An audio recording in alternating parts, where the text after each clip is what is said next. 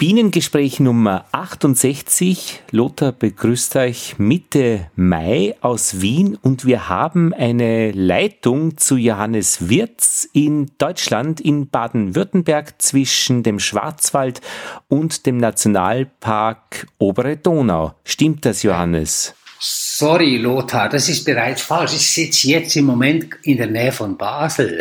Großartig. Das hört man ja an deiner Stimme. ja, genau. Und also bevor wir das nochmal starten. Nein, wir starten ich, das nicht nochmal. Wir stellen das einfach richtig. Wie kommt es denn oh, zu dieser Verwechslung? Das ist keine Verwechslung, Lothar. Also ich bin tatsächlich im Vorstand von Medifera e.V. Die hat vor Internetzeiten noch den langen Namen gehabt, Vereinigung für wesensgemäße Bienenhaltung. Und da sage ich gerne dann ein paar Worte dazu. Ja. Und ich bin dort auch für Forschung und die Koordination von Projekten zuständig. Und wir sprechen hier von der Fischermühle, die wir kennengelernt haben als Ort für Bioimkerei, als Ort für die stärkste Form einer Bioimkerei, die sogenannte Demeter-Imkerei. Und mein Bienenlehrer hat dieses Projekt so vorgestellt, dort wurde das entwickelt. Stimmt das noch, Johannes? Genau, also es stimmt, dass der Ort, wo diese Vereinigung oder Melifera e.V arbeitet und wirkt, ist tatsächlich die Fischermühle in der Nähe oder in der Stadt Rosenfeld. Ja. Und jetzt ist es aber so, wir verstehen uns tatsächlich als biodynamische Imkerei, die Demeter zertifiziert ist. Und diese Art der Bienenhaltung unterscheidet sich doch in ein paar wesentlichen Punkten von einer sogenannten Bio- oder biozertifizierten Imkerei. Mhm.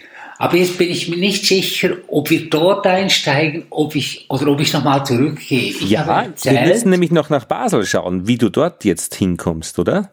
Genau, also ich arbeite ungefähr zwei Tage die Woche für Melifera e.V. in der Fischmühle. Seit Corona ist es manchmal ziemlich schwierig, weil man als Schweizer, wenn man nach Deutschland fährt, aus einem Risikoland ankommt. Also da muss man einiges organisieren und manchmal auch ein bisschen drücken, dass es klappt. Ja. Und dann habe ich aber noch eine zweite Arbeitsstelle und die ist in der Nähe von Basel in Dornach mhm. am Goetheanum, also Hauptsitz der Anthroposophischen Gesellschaft. Goetheanum. Goetheanum. Mhm. Dort sind die Anthroposophen zu Hause. Ich gehöre zu denen. Mhm. Und das hat auch einen Zusammenhang zu der wesensgemäßen oder biodynamischen Bienenhaltung. Und in Dornach bin ich mit einem Freund zusammen, Physiker. Ich bin selber Biologe, Leiter der naturwissenschaftlichen Sektion. Ja. Ich freue mich so, wie wir das Knäuel aufrollen, von welcher Seite her. Entschuldige, du wolltest schon weiterreden. Nee, also, ich wollte nur sagen, wir betreiben in dieser Sektion ein kleines Forschungsinstitut, mhm. sowie eine Fakultät an einer Uni auch forscht und haben eine Reihe von Projekten, die in Dornach laufen, zum Teil Doktorarbeiten, die dann aber offiziell natürlich von einer Universität vertreten und supervisiert werden müssen. Ja. Das, dort hast auch du in Basel dein Doktorat gemacht, gell? Mit Fruchtfliegen genau. hast du geforscht. Ich sage immer im vorletzten Leben oder im letzten Leben, genau. Mhm. Also ich habe ursprünglich Molekularbiologie, Molekulargenetik oder man sagt heute wahrscheinlich, wenn man es mehr von der technischen Seite her anschaut, Gentechnik studiert und auch in Gentechnik promoviert. Mhm. Und ich bin eben an die Uni gegangen, weil ich als junger Mensch geglaubt habe, man würde im kleinsten das Leben verstehen. Mhm. In der Fruchtfliege, in den Genen der Fruchtfliege. Ja, genau, in den Genen der Fruchtfliege. Und ich habe das mit einer Wahnsinnsbegeisterung gemacht. Mhm. Wie ich sowieso meine Leidenschaft braucht man einfach egal wo und was man tut. Und habe dann aber doch festgestellt, dass mir dort die Frage nach dem Leben oder was Leben ist, nicht beantwortet wurde. Wie hättest du denn erkannt, dass du siehst, was Leben ist? es ist ja so, ich habe einfach gemerkt, ich war ja in einem Labor, da hat man Englisch gesprochen und Life Science, Lebenswissenschaft, mhm. hat in dieser Zeit, wo man experimentell gearbeitet hat, immer damit begonnen, dass man Leben zerstört. Mhm. Wenn du die Gene dieser Fruchtfliege, dieses kleinen Insekts anschauen willst, musst du das Insekt umbringen. Wenn du wissen willst, wann und wo in der embryonalen Entwicklung dieser Fruchtfliege welche Gene angeschaltet sind, musst du den Embryo umbringen. Und irgendeinmal, es war irgendwie naiv, primitiv, sitze ich also am Abend, ich habe tausende von Fliegen angeschaut, die waren immer unbeweglich gemacht, entweder mit Äther umgebracht oder mit CO2 betäubt. Und dann wird mir klar, ich schaue etwas an, aber was die Fliege ausmacht, ist ja da gar nicht mehr vorhanden. Weil Fliege, wie der Name schon sagt, fliegt. also ich will das jetzt nicht zu weit ausdehnen. Nein, nein, aber ich möchte sofort ergänzen, wenn ich wissen will, wie ein Motor funktioniert, dann werde ich wahrscheinlich ihn einmal zerlegen und gewisse Teile entfernen und wenn er sich noch immer bewegt, der Motor, dann war er nicht wichtig, dieser Teil. Ich schwör's, ich könnte ihn wahrscheinlich nicht zusammenbauen, daher wird er nachher nicht mehr funktionieren, aber vielleicht hätte ich was gelernt dabei. Genau, aber ich sag dir, der beste Biologe heute kann alle Teile ganz, ganz genau analysieren und selbst wenn er die Teile wieder zusammenfügt, wird daraus kein Leben mehr. Mhm. Stimmt. Also es ist irgendwie, als ob Leben die Grundlage wäre, auf der sich dann Fliegen, Pflanzen und auch Menschen überhaupt erst zeigen können. Und diese Grundlage findet man nicht, wenn man die Teile auseinanderreißt. Ja, weil ich wollte dich nämlich fragen, warum wolltest denn du überhaupt herausfinden, was Leben ist? Ich weiß es nicht. Das war einfach eine meiner Hauptfragen als junger Mensch. Ja. Was unterscheidet den Radiergummi vom, ähm, von einer Schnecke? Zum Beispiel. Und ich habe sehr früh gemerkt, das Leben heißt eigentlich immer in Beziehung treten. Ja, und spätestens, wenn wir tot sind, sind wir eben ganz aus allen Beziehungen raus. Naja, als Physiker sage ich immer noch in Wechselwirkung, weil die Energie ja nicht verloren geht, also halt in einer anderen Form. Okay, das ist interessant. Vielleicht könnte man diese Spur weiterverfolgen, weil tatsächlich habe ich in diesen vielen Jahren jetzt, wo ich mich mit der anthroposophisch-goetheanistischen Naturwissenschaft beschäftige, gemerkt, dass eben sozusagen das, die Substanz des Lebens, die ist eben ähm, nicht physikalisch und nicht chemisch und ist interessanterweise auch nicht so richtig mit den Augen zu sehen, sondern, wenn ich es jetzt wissenschaftlich ausdrücke, eigentlich nur im Gedanken nachzuvollziehen. Mhm.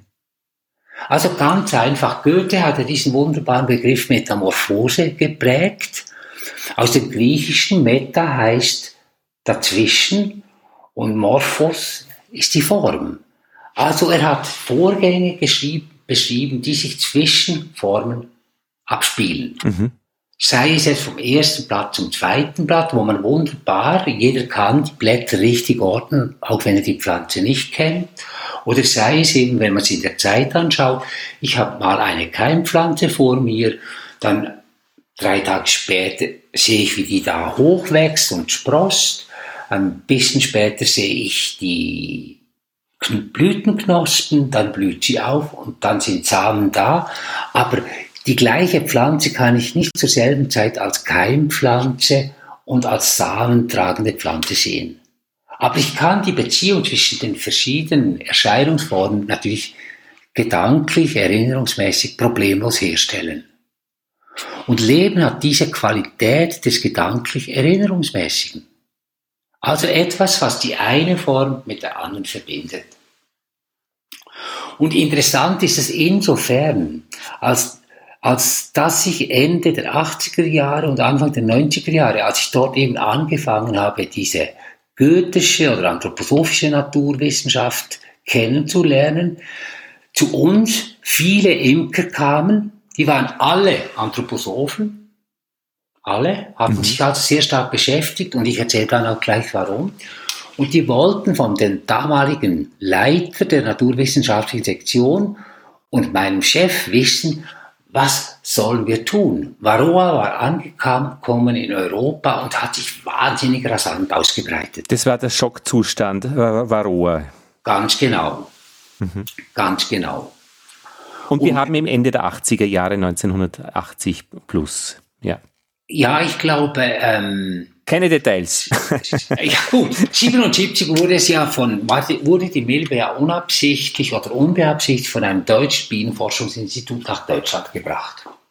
Und weshalb jetzt kommen die Anthroposophen ans Goetheanum? Einerseits kannten sie das Goetheanum und andererseits hat Rudolf Steiner für die Arbeiter, die diesen Wahnsinnsbau errichtet haben, die keine Anthroposophen waren, Vorträge gehalten. Und zwar nicht, weil er gedacht hat, ich muss die überzeugen von Anthroposophie, sondern weil diese Arbeiter, ganz einfache Arbeiter aus den umliegenden Dörfern, manchmal 200 bis 300, gesagt haben, wir wollen doch wissen, wofür wir da dieses Haus, dieses Gebäude errichten. Und dann ging es so, dass Walter Steiner immer gesagt hat, meine Herren, Frauen gab es damals nicht auf der Baustelle. Worüber wollen Sie sprechen? Und diese Arbeiter, die wollten über Gott und die Welt sprechen, die wollten über Rachitis sprechen, Tuberkulose, Alkoholismus. Und unter diesen Arbeitern war auch ein Imker, Herr Müller. Und der sagte zu Rudolf Steiner, na, Herr Doktor, was denken Sie über die künstliche Königinnenzucht? Und dann hat Steiner über die künstliche Königinzucht gesprochen und ist übrigens mit seiner Aussage weltberühmt geworden. Weil er hat gesagt, was heute als sehr guter und sehr produktiver Weg erscheint, wird möglicherweise in 60 bis 80 Jahren zum Ende der Bienenhaltung überhaupt führen.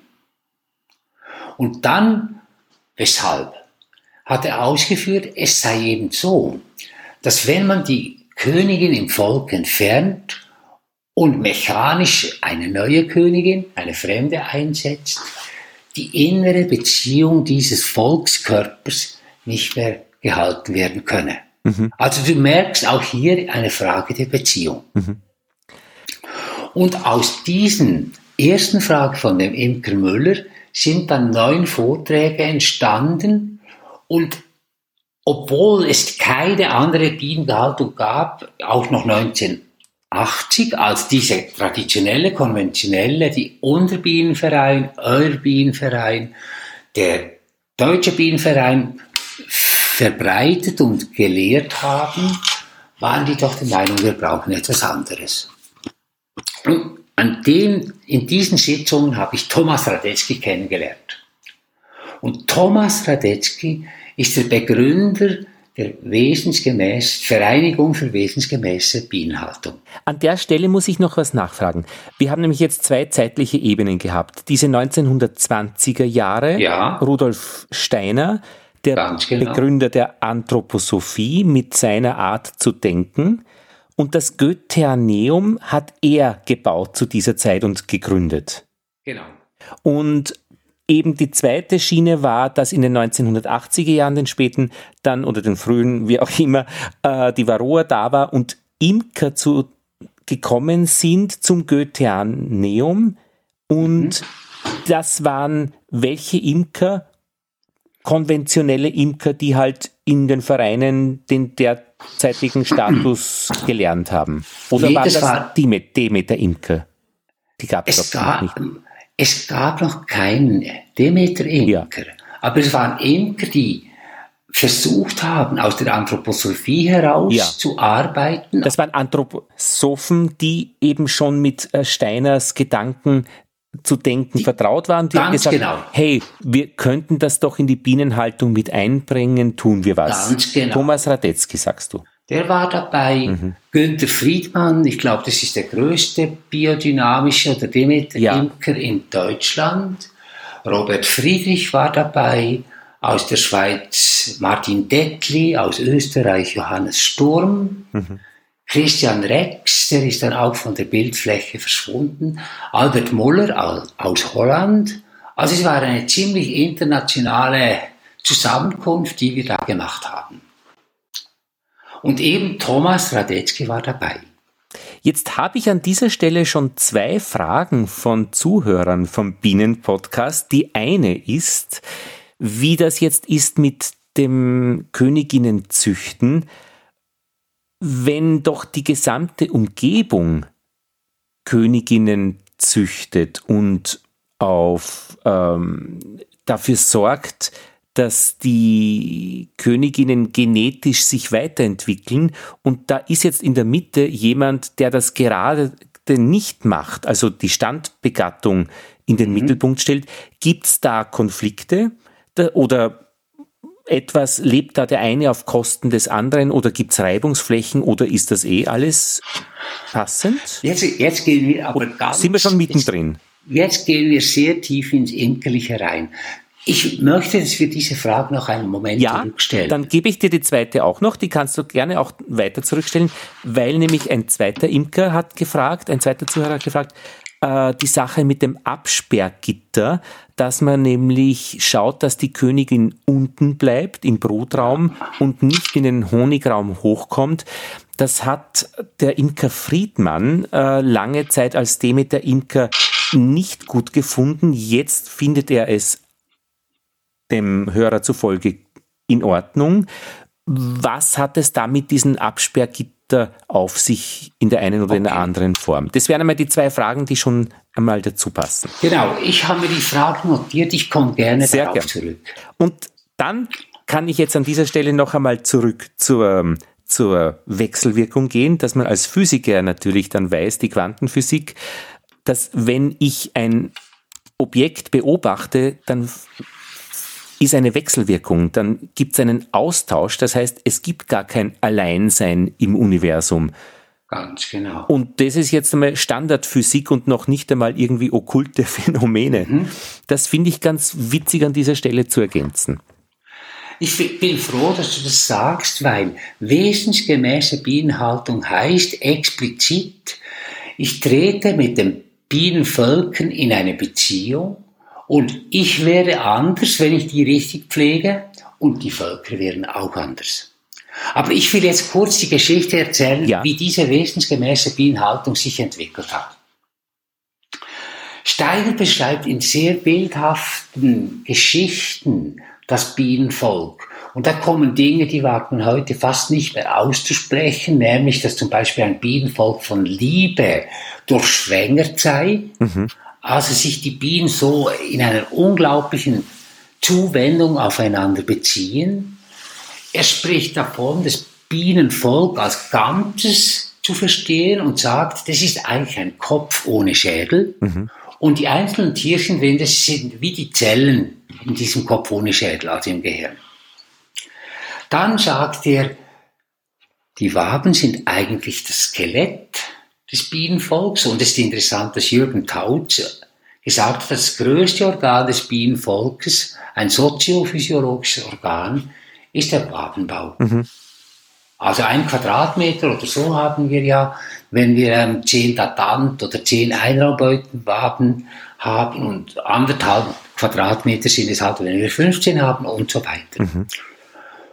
Und auf alle Fälle gibt er eine ganze Reihe von Bildern. Er war ja selber kein Imker. Und jetzt kommt eben die entscheidende Geschichte, dass diese Pioniere, nenne ich sie mal, die eben alle auch bei uns in Dornach vorbeigekommen sind, dann in vielen Jahren eine Bienenhaltung entwickelt haben, die erst 1995, und das weiß ich, weil wir da mal ein Jubiläum gefeiert haben, mhm. kürzlich, zu den Demeter-Richtlinien einer wesensgemäßen oder biodynamischen Bienenhaltung geführt haben. Und dort drin ist festgehalten, im Gegensatz zu Bio, Erstens, man darf Völker nur vermehren, wenn sie anzeigen, dass sie sich vermehren wollen. Das heißt im Schwarmtrieb oder Schwarmprozess. Mhm. Man kann Zwei, schon diesen vorweggenommenen Schwarm machen, glaube ich. Das ganz genau. Mhm. Wir, also Als ich Technik. weiß nicht, ob wir in dieser heute Zeit haben, alle Details nein, nein. der Praxis zu besprechen, aber wir dürfen den Mutterschwarm, wie wir das nennen, also den Schwarm mit der alten Königin Vorschwarm vorwegnehmen, wenn wir ihn nicht ausfliegen lassen können. Damit wir nicht auf die Bäume klettern wollen müssen. Nee, ich bin, ich bin weil ich ja berufstätig bin, eigentlich am Mittag, wenn die Schwärme fallen, nie bei meinen Bienen. Mhm. Das ist auch ein Grund. Okay, also Nummer das, eins. Also das ist das erste. Vermehren durch Schwärme. Genau. Nee, vermehren im Schwarmtrieb, weil man ihm die Schwärme vorwegnehmen darf und okay. auch dann ah. Völker aufteilen. Alles klar, vermehren im, na schaut, da muss man genau sagen, vermehren im Schwarmtrieb ist auch schöner, finde ich, wenn man es so sagt. Mhm. Das zweite, wenn der Wabenbau das Skelett ist, dann müssen die Völker ihr Knochengerüst selber bauen dürfen. Ja. Deshalb ist in den Richtlinien vorgesehen, im Brutnestbereich, also dort, wo die ganze Vermehrung, Erneuerung und so weiter stattfindet, müssen, muss Naturwabenbau gemacht werden. Ja, klar. Und da kann man die Drohnenbrut dazu kombinieren, wie es das Volk halt braucht. Und ja, interessant ist, wenn man das macht, und ich mache das jetzt über 20 Jahre lang, dann merkt man, dass die Völker gerne auf jeder Wabe ein bisschen Drohnenzellen bauen. Ja. Und wenn man die Völker gut führt, dann sind es um die 20 Prozent der Wabenfläche sind es, ist es Drohnenbau. Und wenn wir in der Natur schauen, in Bäumen, wo Waldbienen unabhängig und unberührt vom Menschen leben, haben die im Durchschnitt auch ungefähr 20 Prozent Drohnenbau. Mhm. Also das heißt, irgendwie hat die, die haben die Drohnen, die haben eine Bedeutung für die Völker, dass sie ihnen ein Fünftel des Raumes zu einer bestimmten Jahreszeit natürlich immer nur zur Verfügung stellen. Und dann kommt das Dritte, mhm. die künstliche Königinnenzucht ist verboten.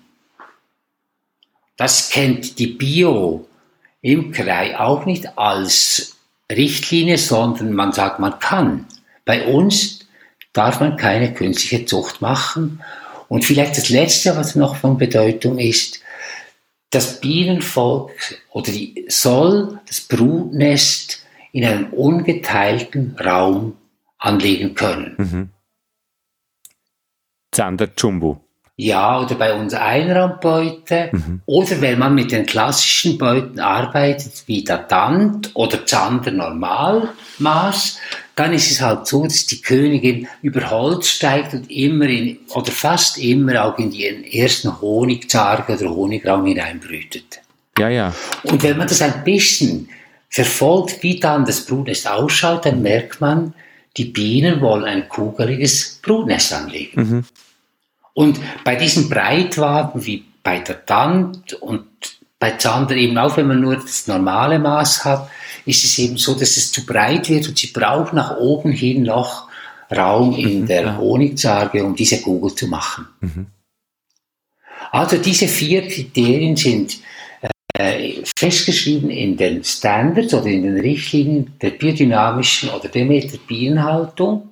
Und es gibt also keine künstliche Zucht, es gibt deshalb, weil man die Einheit des Brunnens gewahrt mhm. haben will, auch kein Absperrgitter. Das ist explizit verboten. Mhm. Und jetzt muss, will ich, bevor ich auf die Fragen komme, noch sagen, es hat unglaublich gedauert, bis man diese Methoden so weit etabliert hatte, dass man sie als in den Richtlinien festschreiben konnte. Klar, das ist ja eine Betriebsweise, die muss Ganz ja ausge genau. ausgeführt sein. Du, dass man den Bienen viel vom eigenen Honig lässt, ist Punkt 5? Das sagt man. Und wenn aber jemand wie Günther Friedmann sagt, man braucht das Absperrgitter, dann weiß er genau, dass halt im Brutraum nur noch Brut ist und der Honig aller Honig in dem Honigzahn gelandet. Also ich will sagen, das ist ein bisschen ein weiches Kriterium. Ah, verstehe. Und jetzt singe ich schnell ein Loblied auf die Hochwabe, Einraumbeute. Das ist ja das gleiche Wabenformat wie der Gant, aber nicht quer, sondern hoch. Und was wir dort beobachten können, ist, dass die Völker auch im Brutnestbereich über dem Brutnest einen kleinen Pollengürtel mhm. machen mhm. und dann immer Honig drüber. Ja. Und ich sage zwischen 500 Gramm und einem Kilogramm Honig auf jeder Wabe über dem Brutnest. Ja. Das heißt, wenn wir dann selber Honig ernten und das Brutnest auf zwölf Waben ist, sich ausgedehnt hat, mhm. über zwölf Wagen, mhm. sind immer nach der Ernte noch sechs bis zwölf Kilogramm Honig in der Kiste. Mhm. Also einfach mal so, viel. Ich verstehe schon, also das hat ja eine Logik, das heißt, dieses wesensgemäße Imkern, da ist jetzt viel auch Ursache-Wirkung. Also äh, durch die Art zu imkern, durch die Betriebweise bleibt dieser Honig in diesem Fall. Und eben wenn man da ein Absperrgitter reingeben würde, stört man eigentlich diese Logik. Genau. Dann zwingen wir das Volk, unten alle Brut zu haben mhm. und oben allen Honig. Mhm. Genau. Ja, ja, das ist sehr gut verständlich. Mhm. Und jetzt noch schnell zu dieser Frage Züchtung und Standbegattung. Ich sag's, weil wir nicht so viel Zeit haben, radikal. Die Züchtung die künstliche Königinnenzucht missachtet ein paar zentrale Qualitäten, die die Honigbienenvölker auszeichnen. Und die wichtigste Qualität ist die Mehrfachbegattung. Wir wissen ja, dass Königinnen sich mit 12, 14, manchmal 20 Drohnen verpaaren und an den, diesen Drohnensammelplätzen tummeln sich die Drohnen von ganz, ganz vielen Völkern. Und wenn eine, eine Königin dort ankommt, wird sie sich kaum jemals mit zwei Drohnen aus dem gleichen Volk verpaaren. Mhm. Also genetische Vielfalt ist alles. Und wir wissen aus vielen Studien, dass je größer oder je besser die Mehrfachbegattung ist, umso vitaler sind die Völker, umso weiter fliegen sie, umso intensiver tanzen sie, und umso mehr Honig bringen sie rein. Also die genetische Vielfalt ist das A und O. Erster Punkt. Die künstliche Zucht kann nicht anders als immer ein bisschen Inzucht machen, sonst kann man nicht auf bestimmte Merkmale züchten. Auch ganz klar. Mhm. Auch die, die Lufthoheit in den Belegstellen durch die Drohnenvölker? Ganz genau. Und dann hat man auf einer Belegstelle, ich weiß nicht, wie es bei euch ist, bei uns zwischen drei und fünf verschiedene Drohnenvölker, meistens noch verwandt. Mhm. Also das heißt, man gibt mit der künstlichen Zucht eines dieser Kernmerkmale der Mehrfachbegattung auf. Mhm. Das Zweite, und jetzt komme ich zur Standbegattung als solcher. Es gibt sehr viele Studien und ich will da nur, also ich mache nicht Demeter im Krei, weil ich viel gelesen habe, aber ich habe eben auch viel gelesen. Und wahrscheinlich die wichtigste Studie in Bezug auf Standbegattung der neueren Zeit ist die Koloss-Studie, die 2014 erschienen ist, wo insgesamt 600 Völker verglichen wurden, und zwar nur auf den Aspekt hin, wie verhalten sich Völker an einem bestimmten Ort, wenn sie entweder standbegattete Königinnen haben oder zugekaufte, künstlich gezüchtete. Mhm. Und dann hat man gemerkt, dass die Standbegatteten, wenn sie ein paar Jahre immer standbegattet worden sind, sich an den bestimmten Ort anpassen. Das ist ein biologisches Gesetz. Mhm. Und diese angepassten Völker, die waren, konnten besser mit der Milbe umgehen Sie waren vitaler, sie waren größer, sie trugen tendenziell mehr Honig ein und sie waren sanftmütiger. Als Völker, die man mit Königinnen, die man von weit her zum Teil an, herangebracht hatte, gebildet hat. Also ich will sagen, die Stammbegattung ist ein zentraler Faktor mhm. für die Volksgesundheit und, wie man heute so modern sagt, die Resilienz. Mhm. Und interessant ist, wenn man jetzt bei der Varroa-Resistenz- und Toleranzforschung schaut, dann gibt es ja, ich habe ein übrigens ein Buch geschrieben, zusammen mit Norbert Pöblau, einfach Imken in der Einraumbeute, und dort ist es im Detail beschrieben. Es gibt weltweit sicher mehr als 20 oder sogar 30 Orte, wo es Imker nicht mehr gegen die Milbe behandeln müssen.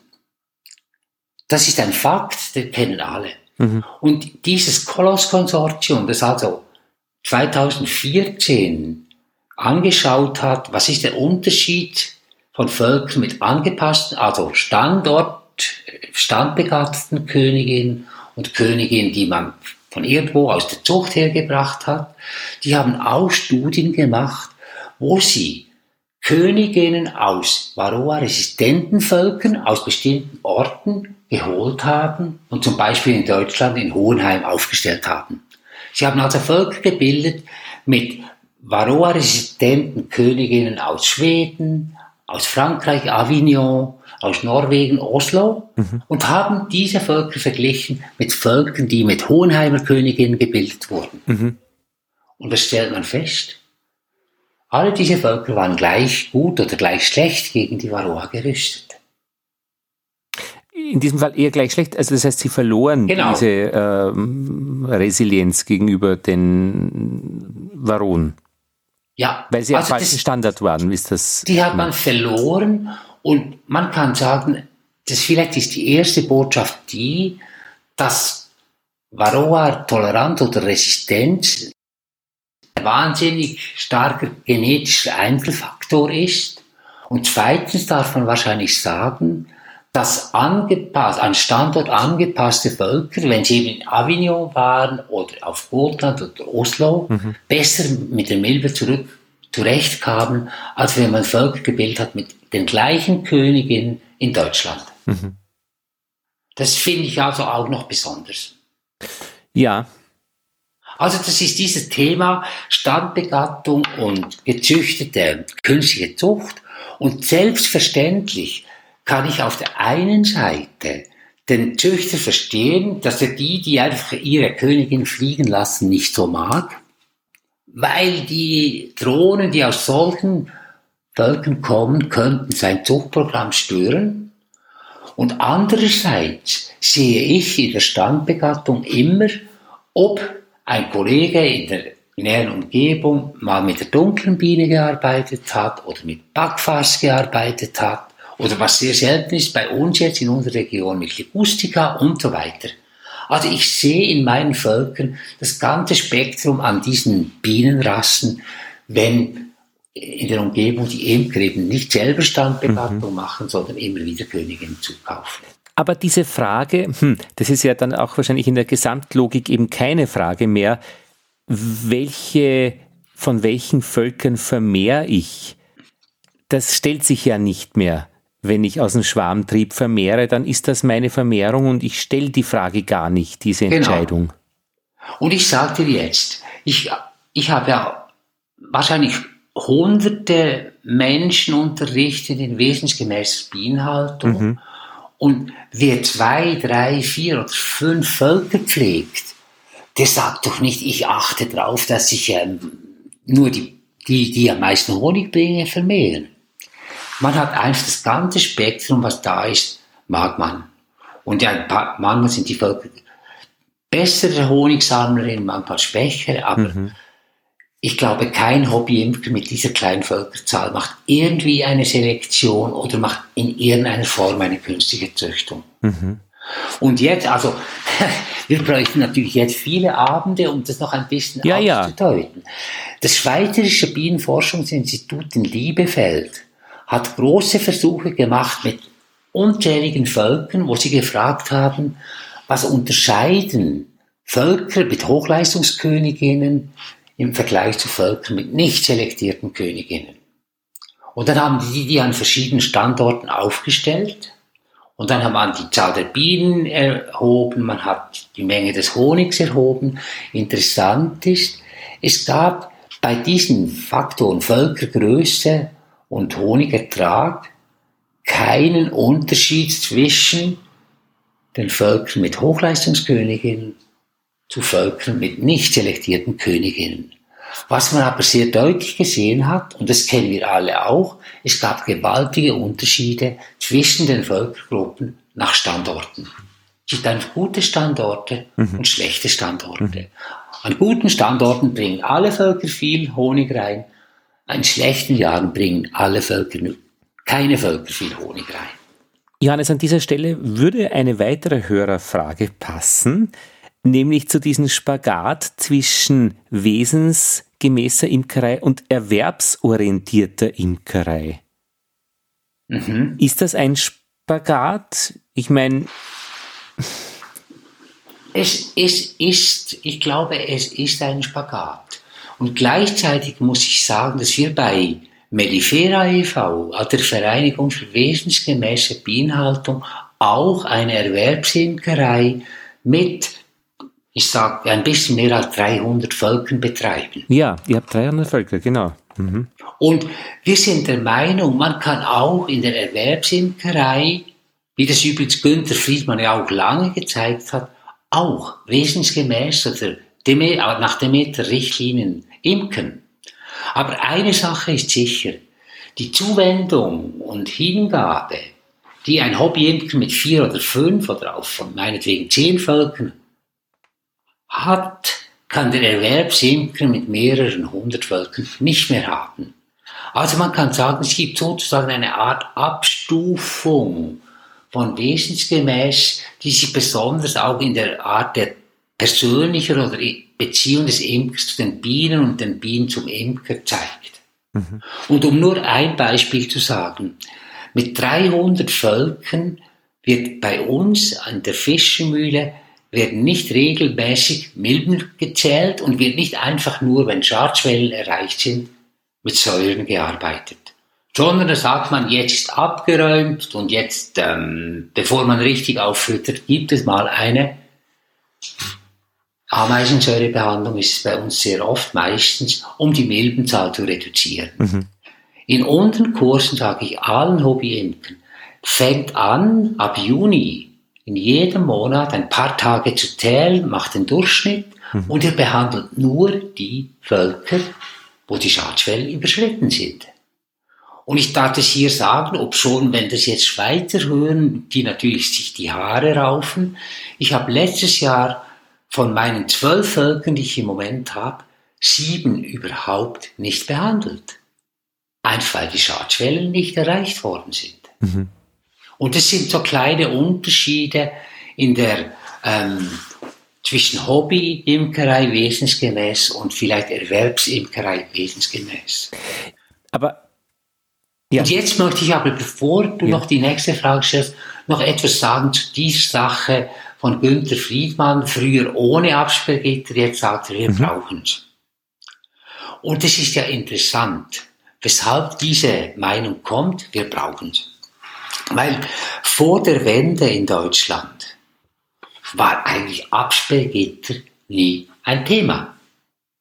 Mhm. Nach der Wende, also die Vereinigung von Ost- und Westdeutschland, war es so, dass sehr viele Erwerbsimker im ehemaligen Ostdeutschland gemerkt haben, es ist ja problemlos möglich, ruckzuck auf Bio umzustellen. Weil ich kann genau gleich weiter imken wie bisher und ich darf nur bestimmte synthetische Varroa-Bekämpfungsmittel und so weiter nicht mehr benutzen. Mhm. Bio hat Absperrgitter in einigen ähm, Verbänden erlaubt, ich glaube fast in allen. Und jetzt machen die, also die hatten vorher, ich sage 2000 Völker konventionell, jetzt machen sie 2000 Völker Bio. Ja. Mit Absperrgitter. Und plötzlich gibt es eine Honigschwemme von Biohonig, dass es knallt. Was passiert, wenn das Angebot die Nachfrage übersteigt? Es ist ja, wir kennen es in unserer freien Marktwirtschaft immer so, die Preise sinken. Und plötzlich merken die Bioimker oder die Demeterimker in Westdeutschland, ups, ich kann ja meinen Honig nicht mehr so teuer verkaufen wie früher. Also, ich sage das jetzt, ich habe das mit Günther Friedmann nicht besprochen, denkt er, um das gleiche Einkommen zu erzielen, muss ich mehr Honig produzieren. Mhm. Und wie produziert man am besten mehr Honig? Indem man jetzt ein Absperrgitter einsetzt und die Königin nicht noch die ganze Zeit in den Honigraum brütet und die Völker nicht auch immer wieder Honig im Brutraum ablegen. Ja, und die Konsequenz eben mit Absperrgitter, mit der Bienenflucht, die man drauf gibt, dann das kann man recht schnell und bienenschonend den Honig ernten. Das Ganz genau, aber es sind jetzt zwei verschiedene Sachen. Ob man Absperrgitter verwendet oder die Bienenflucht. Weil mhm. beim Absperrgitter bekommt die Königin nie hoch. Und wenn man nur mit Bienenflucht arbeitet, ohne Aufsperrgitter, kann es natürlich sein, dass in bestimmten Situationen, und bei der Dant ist diese Situation sehr oft, mhm. Die Königin auch in die erste Honigtarge reinbrütet. Ja. Und wir verwenden ja die Bienenflucht, also ich verwende sie nicht, weil ich mit Einraumbeuten arbeite, aber man verwendet ja die Bienenfluchten einfach dann, wenn man Honig ernten möchte, um die Bienen aus dem Honigraum runterzubringen. Sag, und die Königin geht da nicht runter durch die Bienenflucht? Das geht sie nicht aus von der Größe her, oder wie? Nee, also die, du musst einfach schon schauen, dass wenn du die Bienenflucht einsetzt, dass die Königin unten ist. Schon, muss man schon vorher schauen. Na, dann ist der, der Schmäh der Bienenflucht natürlich zu, zum Teil schon ein bisschen aufgehoben, ja. ja. Wenn genau, ich extra noch schauen die, muss. Die Bienenflucht ja. hilft ja nur, Bienen im Honigraum ja. nach unten zu bringen, dann kommen sie nicht mehr hoch. Aber das ist schon gut. Also das äh, gibt schon weniger Stress bei der Ernte dann, was da herumfliegt. Ja, also ich kenne ich kenn ja Demeter Imker, die machen das ohne Bienenflucht und die haben einfach so zwei Bienenbesen und die ziehen die Honigwaben durch die Besen ah, ja. und dann werden die Bienchen abgestreift. Ja. Das schaut nicht nach Stress aus und dann ist es weg. Okay. Und ich kenne natürlich andere Bioimker und Demeter-Imker, die haben mittlerweile Laubbläser, oder? Aber Moment, was ist jetzt die Geschichte mit der Bienenflucht? Die Bienenflucht kann ich eigentlich nur sinnvoll verwenden mit Absperrgitter, so schaut's aus, genau. Wenn nee. kein Ab oh, ha? Ja. Nee. Nicht. Okay, nee. die kann ich auch ohne, da muss ich aber die Königin schauen. Das heißt, Bienenflucht genau. ist auf alle Fälle nichts Schlechtes oder nicht, nicht Wesensgemäßes, oder? Nee, ich, ich kenne ein, ich kenne ein paar Demeterin, die eben ja. ähm, Bienenflucht einsetzen. Mhm. Und dann sorgt man natürlich dafür, dass die Königin unten ist, mhm. weil sonst legt er die weiterhin oben Eier ja. und dann gehen die Bienchen nicht runter. Und falls oben noch Bienen erbrütet werden, gehen die dann auch langsam allmählich runter. Mhm. Die wollen ja zur Königin. Eben das ist der Unterschied. Die Bienenflucht hilft, Bienchen aus den Honigräumen zu entfernen. Das Absperrgitter hindert die Königin ja. dran, ähm, in, die Honig, in den Honigräumen ähm, Eier zu legen. Und manche Demeter-Imker haben eben weder Bienenflucht, also haben eben keine Bienenflucht, sie machen es mit dem Besen. Ganz diesem, genau. Ja. Oder eben mit dem Laubbläser. Ja, mit dem Laubbläser. Genau. Du, ja, Jetzt noch einmal bitte zu, dieser, zu diesem Spagat zwischen ähm, Demeter-Imkerei und einer Erwerbsimkerei. Du sagst, bei 300 Völkern bei der Fischermühle wird auch Erwerbsimkerei betrieben. Mhm. Ähm, ein, aber wie ist das? Ich meine, es wird de facto kein Volk 90 Kilo liefern aus dieser Imkerei. Das heißt, hm. in der Demeter-Imkerei muss ich immer mit weniger rechnen. Mhm. Und damit hieße das aber, diese Erwerbsimkerei, wo Honigkilogramm das Ziel ist, ist eigentlich nicht wirklich sinnvoll als würde ich aber mein Leben mit einbeziehen und mein Wesen als Imker und diese äh, Verbindung schaffen wollen, auch zu meiner Imkerei, dann würde ich eben wesensgemäße Erwerbsimkerei betreiben. Aber wie kriege ich das dann hin, dass ich dann dennoch ein Einkommen habe? Über den Preis. Ja. Also ich will jetzt mal sagen, bei uns wandert der Imkermeister mit seinen Lehrlingen und Praktikanten auch ähm, Trachtquellen an. Also mhm. Beispiel Rheintal und Kirsche, mhm. dann Löwenzahn im Allgäu, ähm, Kastadie, ich glaube auch im Rheintal, aber ein bisschen nördlicher. Man hat schon überlegt, auch mal Linden anzuwandern und so. Und die Faustregel ist, dass wenn man wandert, man pro Volk 30 Kilo, mindestens 30 Kilo Honig bekommen sollte. Mhm. Und ich kenne aber Demeter Imker in Schwerin, die stehen mitten im Rapsgebiet. Also ich war mal dort. äh, es duftet oder stinkt, je nachdem, wie man das mag vom Raps. Und es ist fast gespenstisch schön. Bis zum Horizont alles gelb und dann wölbt sich der blaue Himmel. Mhm. Und dieser Freund hat auch schon 90 Kilo Raps Honig geerntet aus Demeter-Winkel. Mhm. Aha. Er ist dem Rapshonig gegenüber skeptisch, weil das ist ja einer der am stärksten mit Pestiziden mhm. belasteten Honige. Und jetzt aber in diesem, nach dieser Rapsernteparadies hat er manchmal im Sommer Völker, die haben zu wenig Pollen. Kannst du dir das vorstellen?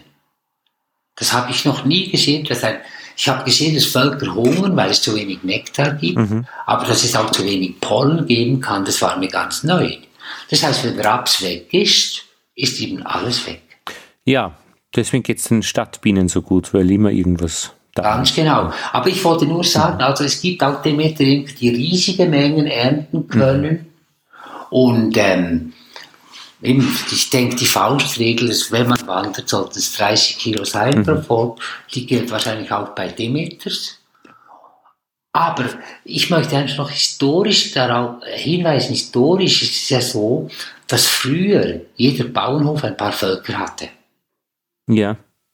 Bis zu der ähm, Strukturwandel Landwirtschaft, so 50, 60er Jahre, war das Usus. Mhm. Und interessanterweise hatten die Bauern ja nicht die Völker um Honig zu ernten, sondern wir wissen, dass er viel größere Mehrwerte mhm. in, in dieser sogenannten Bestäubungsleistung besteht. Mhm. Und den Honig nur als extra für die Mühe, dass man sie. Ganz genau, mhm. ganz genau. Und ich glaube, vielleicht gab es so Regionen wie die Lüneburger Heide, wo das schon relativ früh ziemlich kommerziell betrieben wurde. Aber wenn du einfach nur jetzt fragst, wie, mhm wie, es ist die durchschnittliche Zahl von Völkern pro Imker, dann ist es auch in Deutschland unter 10 Völkern. Mhm. Trotz den Erwerbsimkern. Trotz den Erwerben, ja. In der Schweiz ist es, glaube ich, bei 7 oder so etwas. Also das heißt, historisch und bis heute ist eigentlich ähm, die Imkerei eine Art Hobbybetrieb gewesen und wurde eben vorangemacht, um Obst, Beeren und Gemüse mhm. bestäubt zu sehen. Mhm. Ja, also Johannes, ich habe bisher alles verstanden. Eine Frage hätte ich zur Formulierung, diese Sache mit der künstlichen Königinnenzucht. Da, da, da hänge ich immer beim Wort künstlich. Das wird immer so kombiniert gesagt, künstliche Königinnenzucht. Also, das ist für mich so doppelt gemoppelt weil Königinnenzucht ist ja eh schon dieses Wort drinnen, dass man eingreift. Und das Wort künstlich finde ich ein bisschen polemisch, fast, muss ich sagen. Also, mhm. äh, das fände ich nicht extra notwendig. Also ich, dann, ich, ich versuche den Unterschied zwischen der Zucht und der künstlichen Zucht noch ein bisschen zu verdeutlichen. Ja, bitte. Mhm. Wir alle, die wir Völker mit, mit, mit im Schwarmprozess arbeiten, wissen, dass wenn ein Volk schwärmen will, macht es nicht zwei oder drei Weiselzellen, sondern 15. Ich habe auch schon fast 30 gehabt. Mhm. Und jetzt kann natürlich ein Imker, der 30 Zellen hat in seinem besten Volk, sagen, na ja, jetzt nutze ich die Gelegenheit, aus diesen 30 Königinnen 30 neue Völker zu machen. Mhm. Dann hat er einfach die Königin, die dieses Volk hervorgebracht hat, genommen, verschult, wie man sagt, und macht in dem Sinn Zucht, weil am Ende des Tages sind dann die, wenn er jetzt mit 30 Völkern arbeitet, alle 30 Völker sind, haben Geschwisterkönig, Schwesterköniginnen. Das ist auch bereits Züchtung, das verstehst mhm. du. Ja, ja, okay. Und jetzt gibt es aber den, den nächsten Schritt, und den finde ich ein bisschen problematischer, dass ja der Züchter selber Eier oder meistens junge Larven aus Arbeiterinnenzellen herausnimmt mhm. und diese Zellen dann in Spielnäpfen hineinbringt. Mhm.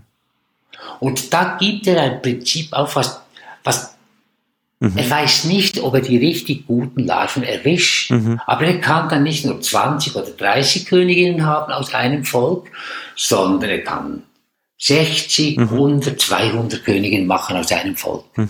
Und das ist für mich der Unterschied zwischen der künstlichen Zucht und der, nennen wir sie mal, natürlichen Zucht. Ja, Entschuldigung, eine Stelle habe ich jetzt, da habe ich kurz an was gedacht, was ich mir merken wollte. No, noch einmal bitte äh, zur Geschichte mit, äh, also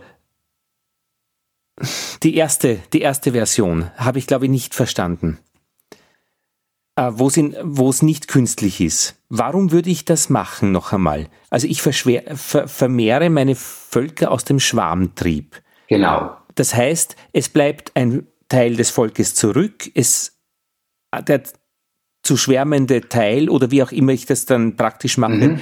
dann habe ich dann zwei Völker. Ziel erreicht. Genau, aber so. jetzt, jetzt hast du in, in, dein, in, dein, in deinem Völkerbestand ein Volk, du sagst, das ist ein Top-Volk. Ja. Groß, sanftmütig und bringt jedes Jahr am meisten Honig. Ja, und das hat eben so viele ähm, Weiselzellen angelegt. Genau, und wenn das jetzt 30 oder so Weiselzellen angelegt hat, mhm. dann sagst du, na, dann nutze ich doch jetzt die Gelegenheit, um aus diesem einen Volk nicht eins oder zwei oder drei zu machen, sondern 30. Ah, Verstehst du? Ja, ja, aber wie mache ich das dann 30? Ich meine, was mache da, hol, da holst du einfach aus, aus deinen anderen Völkern Bienen raus, hat ja, ja. viele. Und mach sie mit meiner Königin zusammen. Also, Machst du mit der Königin ja, ja. zusammen oder mit der Weißelzelle oder wie auch immer, da gibt es ja ganz verschiedene Methoden. Alles klar. Du, damit ist auch die Frage umweißeln kein Thema eigentlich. Also nie wird eine Königin, wie man auf Österreichisch sagt, abgedrückt. Das, wird, das passiert nicht. Nee, bei Demeter passiert ja. das nicht. Also, ich man soll nicht, aber nicht absichtlich. Nicht absichtlich. Ich gestehe, ich habe auch schon ähm, ähm, du kannst unachtsam gearbeitet mhm. und dann eine Königin zerdrückt. Ja, ja, wenn sie mal, genau. Du kannst zurück das Telefon abheben oder, oder ich kann auf Pause drücken oder so, also wenn es ah, dich stört. Warte jetzt mal. Ja. Drück, drückst du schnell Pause? Ja, ja, klar.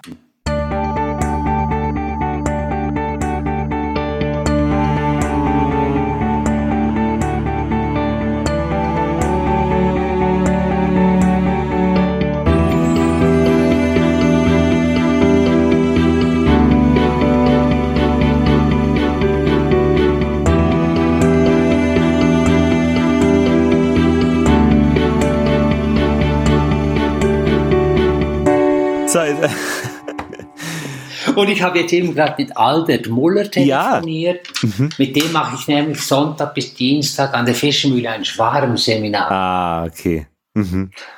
Also es gibt ja genug zu tun immer, gell? Es ist eh unglaublich. Aber weißt du was? Es ist so wunderschön. Ja. Es ist echt wunderschön. Grundsätzlich oder äh, weil so viel zu tun ist oder weil so viel Interessantes zu tun ist? ja, es ist eben so auch in unserem Gespräch, es ist nicht nur so, dass, dass mir Energie gezogen wird, ich ziehe auch Energie. Und wenn die, meine Arbeit hat eigentlich immer den Charakter, ich gebe was und ich bekomme was. Ja, schon. Also dieses Geben-Nehmen ist schon ein wichtiges Grundprinzip. ja. ja. Naja. Und es ist ja. übrigens ein Prinzip bei den Bienchen. Mhm. Die macht jetzt die ganze Zeit. Funktioniert ja nur so. Naja, Moment. Gut, also das Bienenvolk als solches, ja, klar. Aber ja. ich meine, wenn der Imker dazukommt, könnte man schon sagen, der ist ein bisschen fehl am Platz. Der nimmt dann schon mal. Also, was gibt er denn, der Imker? Mhm.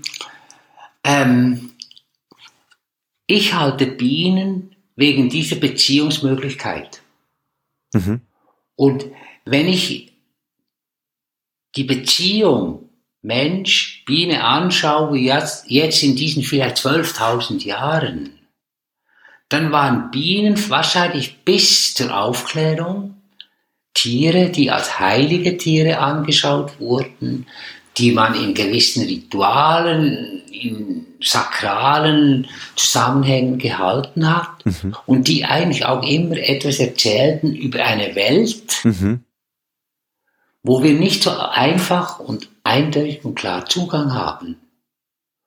Und ich glaube, diese, vielleicht sind alle Beziehungen zu Tieren, haben einen solchen Ursprung, so etwas ein bisschen wie religiöses. Mhm. Und dieses Religiöse können Tiere nur zeigen, wenn sie mit dem Menschen zusammen sind. Ach, das ist doch eine schön, schöne, schön, ein schöner Gedanke. Aha.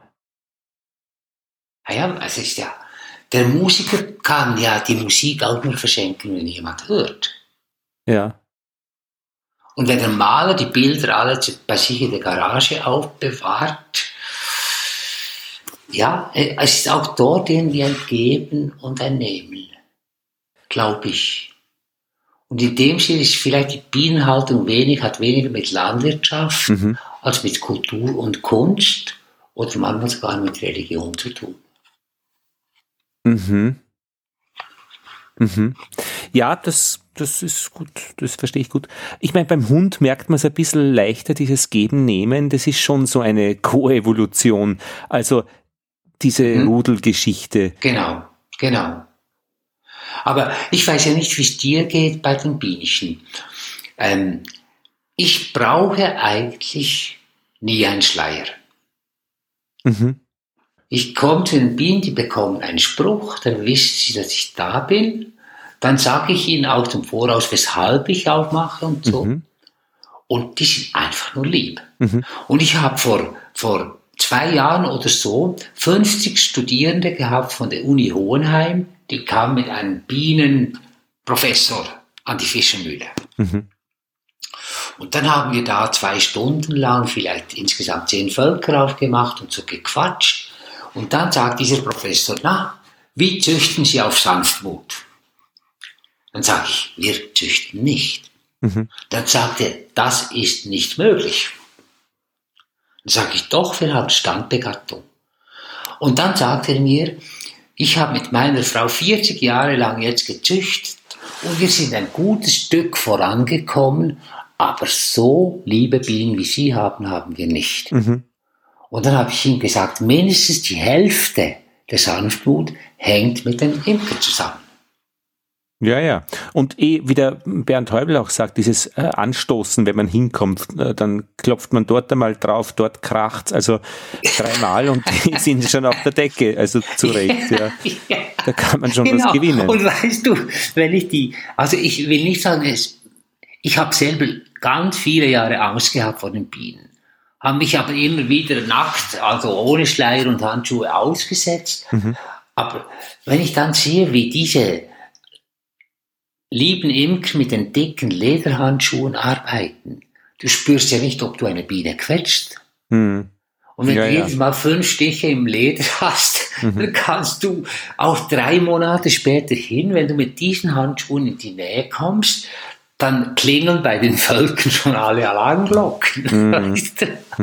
Und wenn man eben ohne Handschuhe arbeitet, dann ist man sehr, sehr viel achtsamer und sorgfältiger. Ich meine, dieses buddhistische, glaube ich, ist noch einmal so eine Geschichte. Ich habe jetzt äh, ein Video gesehen, wo jemand mit, mit verschiedenfarbigem Sand äh, eine Pflanze ähm, malt gleichsam und dann wird das in die Luft geworfen und verwirbelt. Das ist noch einmal ein Stück anders, als ich verstehen könnte, warum man das macht. Aber was dieses Wesensgemäße, äh, der Gedanke des Wesensgemäßen, so abstrakte auch ist, so klar ist es das geht, ich bin heute mit dem Fahrrad gefahren, äh, quer durch die Stadt, um eben um, um äh, 20 Uhr, 19.30 Uhr und relativ zügig. Und da waren viele Leute unterwegs, Autos, Menschen, Umstände, Ampeln, die das Schicksal regulieren.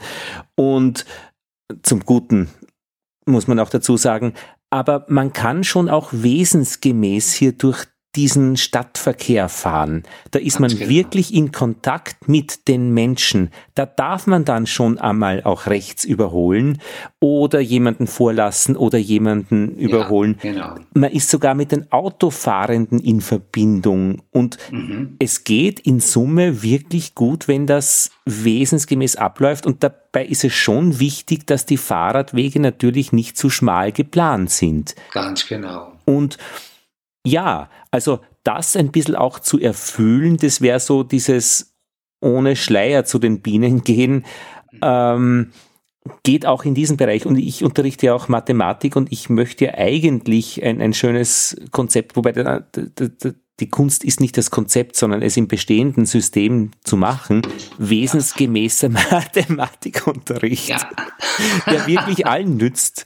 Und ich muss auch dazu sagen, ich habe äh, Mathematik studiert und Physik und da gab es ein Seminar äh, Mathematik an Waldorfschulen und das hat ein Waldorflehrer an der Uni eben auch erzählt.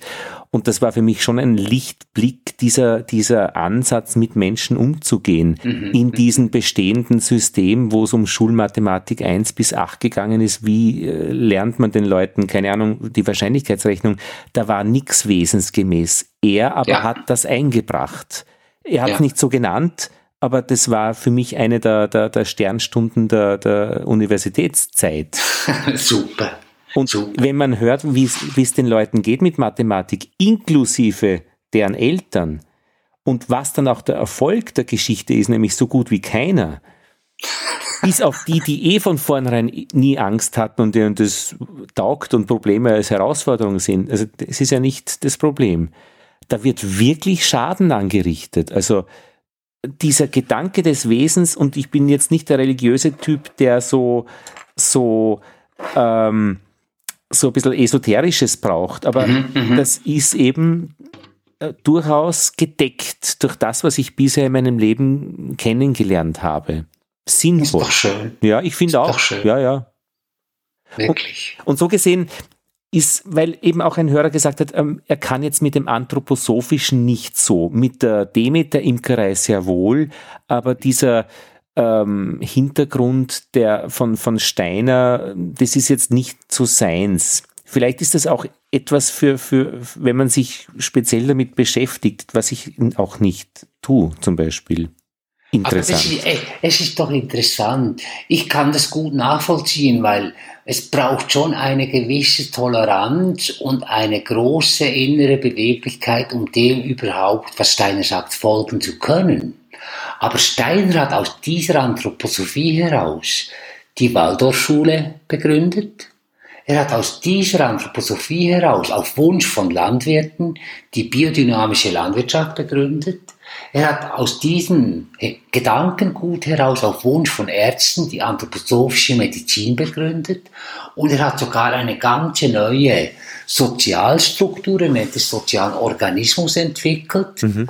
Und es ist doch unglaublich, dass man merkt, da hat einer einen Hintergrund gehabt, aus dem er nicht nur philosophisch oder religiös oder esoterisch gesprochen hat, sondern bis hin heute zu Banken lebenspraktische Konzepte entwickelt hat.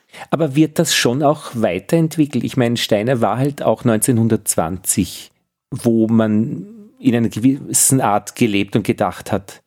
Aber das wird auf alle Fälle weiterentwickelt. Mhm. Und es ist interessant, ich unterrichte manchmal auch an einer äh, Fachschule für Heilpädagogik und Sozialtherapie. Mhm. Und dort, das ist eine anthroposophische. Die haben aber eine staatliche Anerkennung. Und wenn ich dort mit den Studierenden und mit den Lehrern, Dozenten spreche, dann merkt man, dass sich diese beiden Ansätze, also was heute modern an staatlichen Stellen passiert und was heute modern an Anthroposophischen passiert, mhm. dass sich das wunderbar ergänzt. Mhm. Weil die Anthroposophen haben ein Menschenbild, haben ein Bienenbild, haben ein Landwirtschaftsbild, das irgendwie versucht, das Ganze zu erfassen. Mhm. Und die staatlichen, also die, oder sagen wir jetzt mal die konventionellen und traditionellen Richtungen, die haben einen unglaublich geschärften analytischen Blick. Mhm. Und wenn man das zusammenbringt, dann kommt man richtig weiter. Du und hilfst du uns äh, noch, oder hilfst du mir mit dem Begriff Biodynamik noch einmal bitte in der Landwirtschaft, was der genau bedeutet? Mhm. Also ich, ich fange auch historisch an, dann ende ich aber wieder in unserer Zeit. Mhm.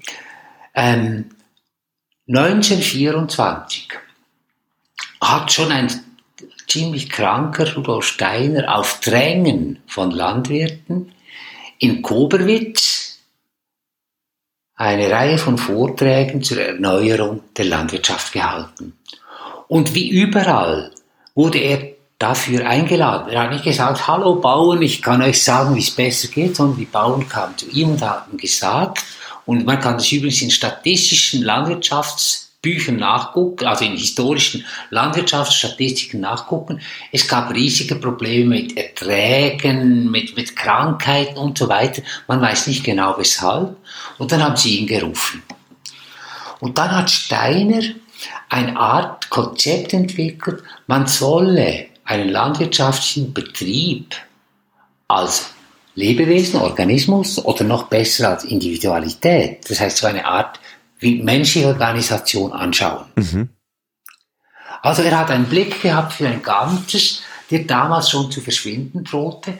Und dann hat er gesagt, in einem solchen Organismus braucht es alle Organe. Mhm. Sorgen Sie dafür, dass Sie Teiche haben, Sümpfe haben, Wälder haben, bla bla bla. Und hat eine interessante Feststellung gemacht, die man vielleicht heute mal verfolgen sollte. Wenn Sie eben Sümpfe anlegen, dann sind die krankmachten Pilze, Keime, Parasiten, Pathogene sehr gerne dort zu Hause und sie schaffen sozusagen einen Ort, wo es denen wohl ist und dann kommen sie nicht auf die Tiere und die Pflanzen. Mhm. Also vielleicht ein bisschen gesponnen, aber das war das erste, also der Versuch dieser Ganzheit. Mhm. Dann das zweite hat eine wunderbare, ich, ich meine es ernst, Art kosmologische Landwirtschaft entwickelt, wo er beschreibt, was die Bedeutung natürlich der Sonne, das ist für alle klar, Mond ist noch für viele klar, aber an, dann auch den verschiedenen Planeten, sogar dem Tierkreis für das Gedeihen der Landwirtschaft.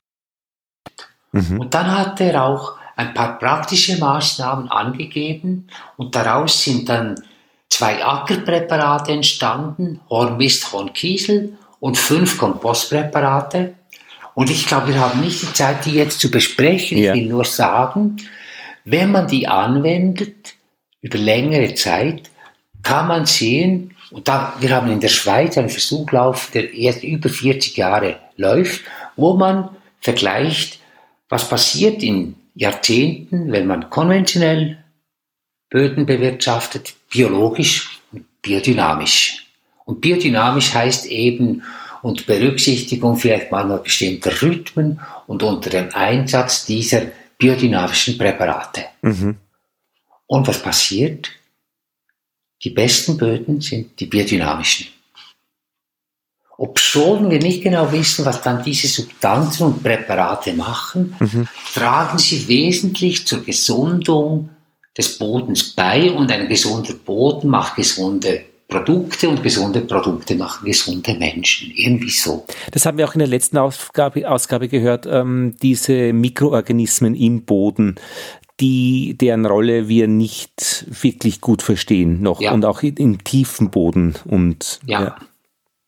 Mhm. Und spannend ist, die biodynamische Landwirtschaft ist eine wahnsinnig vielfältige. Mhm.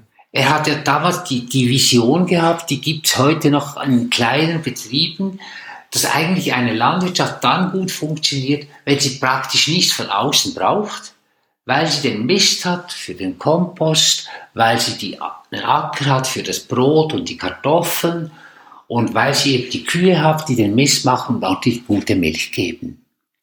Also, was ich sagen will, du hast die Mikroorganismen erwähnt. Wir wissen heute beim Menschen und in der Natur und überall, je vielfältiger die Mikroflora oder die Mikrofauna ist, umso gesünder sind Mensch, Tier oder Landwirtschaften. Aber Johannes, auch bei der Landwirtschaft ist ja eigentlich ein Nicht-Gleichgewicht. Ich bringe ja was weg vom Acker. Ja, aber weißt du was? 2003 hat ein Freund von mir in der amerikanischen Wissenschaftszeitschrift hier angesehen, Science, diesen Versuch in der Schweiz beschrieben, DOK, dynamisch, organisch, konventionell. Das mhm. war die Abkürzung. Und dann hat er dort einfach die Ergebnisse gezeigt, die damals in 20 Jahren eben da sind. Und da hat ein Kommentator, der das besprochen hat in der Zeitschrift, gesagt, das ist ja das achte Weltwunder. Da wird eine Ressource verwendet und in der Nutzung der Ressource wird die nicht weniger, sondern mehr. Kannst du dir das vorstellen? Also du, du hast einen Boden, und das ist heute anerkannt, wo pro Jahr, pro Hektar 300 bis 500 Kilo CO2 als Humus gespeichert wird. Jedes Jahr neu. Das heißt, auf der einen Seite gehen natürlich die Produkte gehen raus, so muss es ja sein. Und auf der anderen Seite wird auch die Grundlage der Fruchtbarkeit des Betriebes wird gesteigert, wenn man entsprechend arbeitet. Mhm. Und vielleicht ist es bei den Bienen auch ein bisschen so. Ob schon, ich will jetzt ganz ehrlich sagen, wir kämpfen natürlich wie alle unsere Kollegen, ob bio oder konventionell, doch immer wieder auch mit den gleichen Problemen. Und die sind natürlich meistens nicht hausgemacht, also zu wenig Blüten. Wir haben hier in der Basler Region ab Ende Juni nach der Linde ist eine tote Hose. Ja, ja, das ist allgemein. Ja, und so weiter. Wir haben zu kämpfen mit den Giften aus der Landwirtschaft. Und wir haben alle gleichermaßen zu kämpfen mit den Milben. Schon eben einige von uns ein bisschen anfangen anders zu denken als im konventionellen Bereich. Aber wir teilen also vieles und wir unterscheiden uns in einigem. Ich meine, ich hatte oder ich habe so den Eindruck auf Entfernung, äh, dass diese Art Denksystem noch nahe am naturwissenschaftlichen Denken ist. Es ist ein bisschen anders, ein bisschen adaptiert, aber es ist jetzt nicht völlig durchgeknallt, wo man Dinge macht, die eigentlich nicht naturwissenschaftlich sinnvoll sind. Habt ihr diese Probleme oder hast du dieses Problem der Abgrenzung oder auch jetzt, ähm, dass man damit Menschen auch anspricht, denen man wirklich auch Grundlagen erst beibringen muss, dieses naturwissenschaftshaften Denkens? Hm. Ist es zu abstrakt, die Frage? Nee, es ist einfach eine, eine sehr komplexe Frage. Mhm. Ähm, ich selber bin Naturwissenschaftler und ich habe die klassische oder sagen wir die akademische Naturwissenschaft kennengelernt und die goethische Wissenschaft. Mhm. Ich habe mich neben dieser wissenschaftlichen Tätigkeit, die ich mit einer enormen Leidenschaft betreibe, aber auch langsam und beständig in diese Geisteswissenschaft von Steiner hineingearbeitet. Mhm. Und ich kann heute sagen, dass wenn wir von wesensgemäß reden, wir es tatsächlich irgendwo mit einem Wesen, dem wir begegnen, zu tun haben. Und es ist ein bisschen so wie die Frau, die man liebt. Es ist ja nicht so, dass irgendwie nach zwei oder drei Jahren weiß man ja, wie sie ausschaut und so weiter. Aber da ist ja etwas, was überhaupt diese Liebe hervorgerufen hat. Und das ist irgendwie das Innerste Sie berührt mich in meinem Innersten, wahrscheinlich mit ihrem Innersten. Und ich habe gelernt in der Anthroposophie, dass es eine Welt gibt oder dass vielleicht die ganze Welt nicht nur wissenschaftlich beschreibbar wird oder beschreibbar ist, sondern auch wesenhaft beschreib, beschrieben werden kann. Mhm. Und wenn man das natürlich ohne Vorbereitung dann hört, wie man dann von Elementarwesen spricht, von geistigen Hierarchien, ähm, von Körper, also Wesensgliedern, sagt dann der Anthroposoph, die nicht nur physisch sind, sondern ein Lebensleib, ein Seelenleib, eine Ich-Organisation, dann werden viele Leute sagen, up, ist das jetzt ein Geschwurbel? Also weil man dann in Bereiche kommt, wo ich auch ganz offen gestehe, dass einiges, was ich als richtig anerkenne oder meine anerkennen zu müssen, da verfüge ich über keine Erfahrung. Mhm. Ich versuche das jetzt noch einmal zurückzubringen zu dieser naturwissenschaftlichen äh, Denkweise, weil da würde ich noch gerne die Verbindung zum äh, Goetheanischen eben äh, den Unterschied äh, kennenlernen von dir. Also, als Naturwissenschaftler äh, gibt's, sagt man, die Welt ist einmal alles und es gibt in diesem Allem einen umgrenzten Bereich und in diesem Bereich gibt es vier Kriterien. Wenn die erfüllt sind, dann nennen wir es wissenschaftlich. Da kann Gespenster außen noch existieren und die sonderbarsten Sachen, es ist halt nur nicht wissenschaftlich. Mhm. Und diese vier Kriterien sind Messbarkeit, alles was messbar ist, gehört einmal dazu, was dann auch noch wiederholbar ist, was dann auch noch vorhersagbar ist, interessanterweise. Ich kann das vorhersagen, dass das Flugzeug fliegt und Nummer vier, die Widerspruchsfreiheit. Wenn man drüber streitet, dann muss, weil man zwei unterschiedliche Erklärungen hat, dann äh, muss man weiter dran arbeiten, um das neu aufzurollen. Dazu kommt, dass die Aussagen, die man macht, keine Wahrheiten sind, das heißt, man kann sie nicht hundertprozentig beweisen, Sir mhm. Karl Popper, weil mhm. ich kann nicht jedes gottverdammte Schaf im Universum herbeiholen, um zu beweisen, dass die Schafe weiß sind. Könnte ja im mhm. Boden ein schwarzes leben. Ja. Aber ich kann es widerlegen. Das heißt, äh, ich kann äh, zur Theorie, die Schafe sind weiß, eben ein schwarzes bringen und damit ist die Theorie erledigt. Das geht zu 100 Prozent. So. Das heißt, Wahrheit ist nie Thema der Wissenschaft, sondern immer nur die beste Form der Geschichte und deine Freunde sind jene, die versuchen, diese Geschichte zu Fall zu bringen, weil wenn sie das überlebt, einfach die beste Geschichte ist, die derzeit existiert. Wahrheit ist sie immer noch nicht. Wahrheit ist das Einzige, was man sagen kann, was Wahrheit ist, ist, äh, dass es eine noch nicht widerlegte Form der Geschichte ist.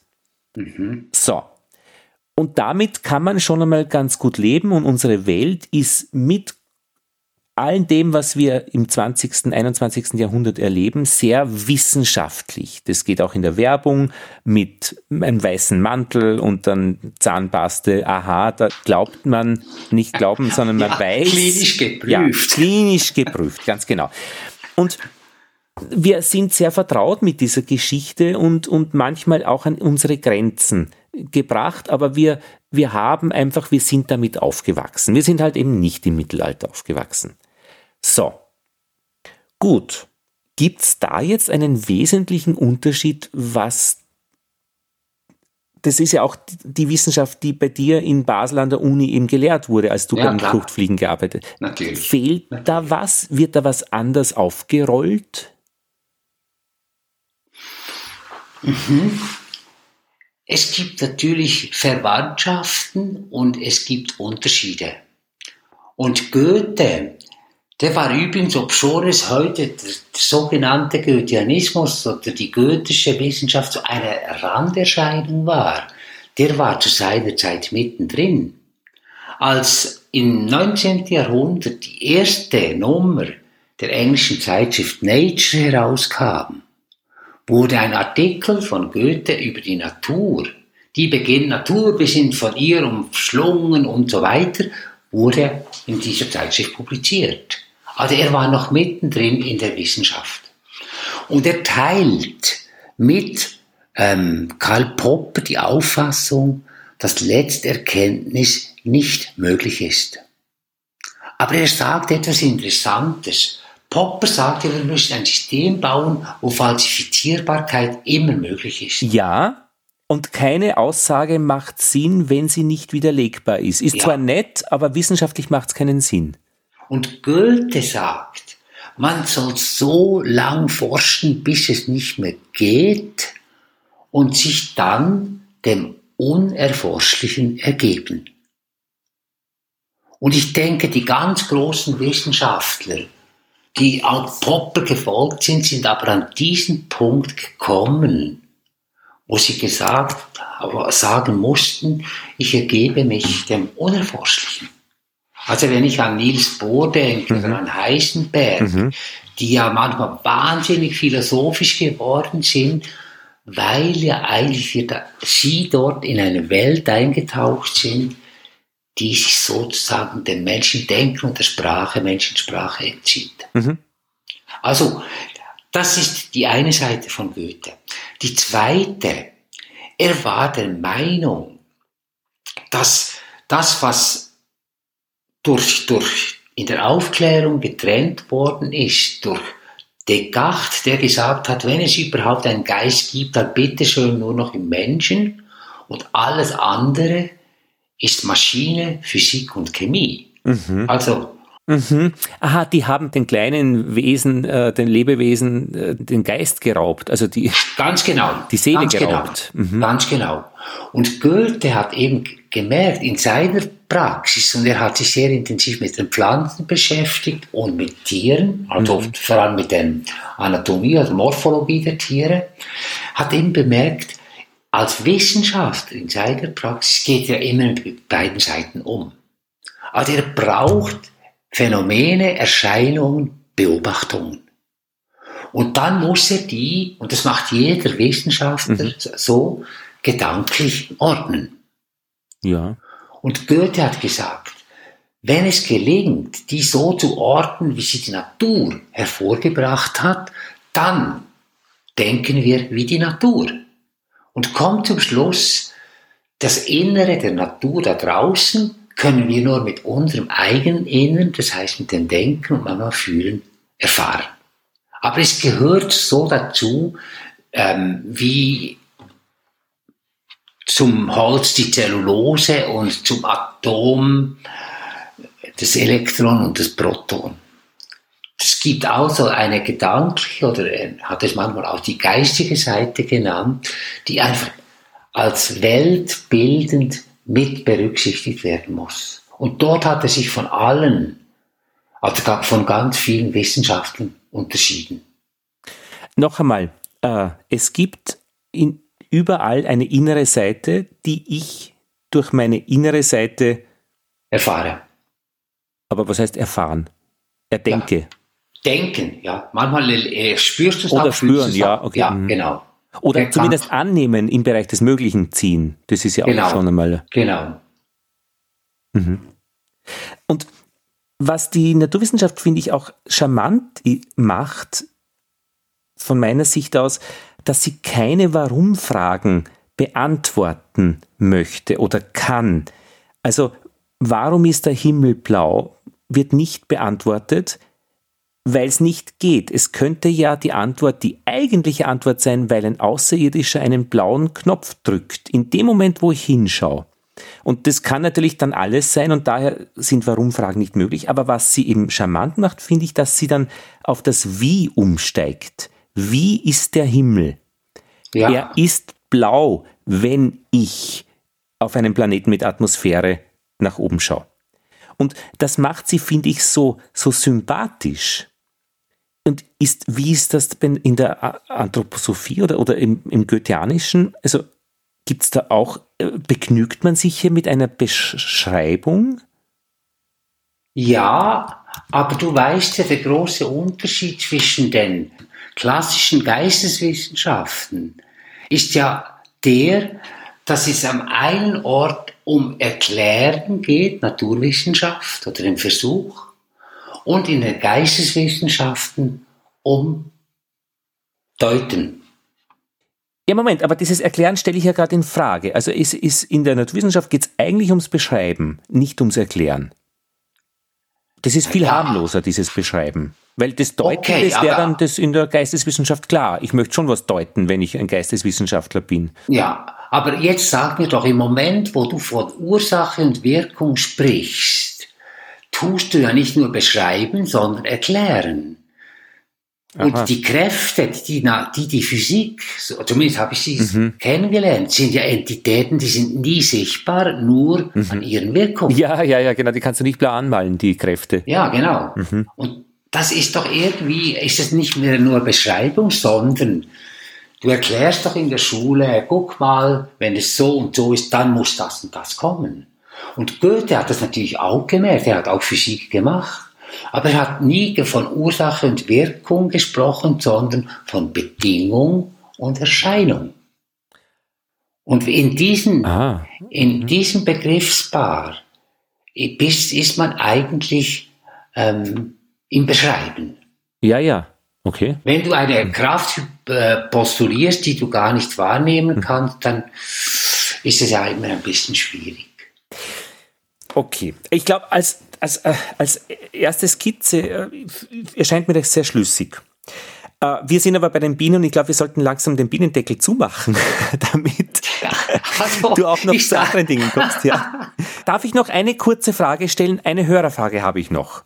Ja, Die Bienenkiste, die auch entstanden ist, glaube ich, im Bereich ja.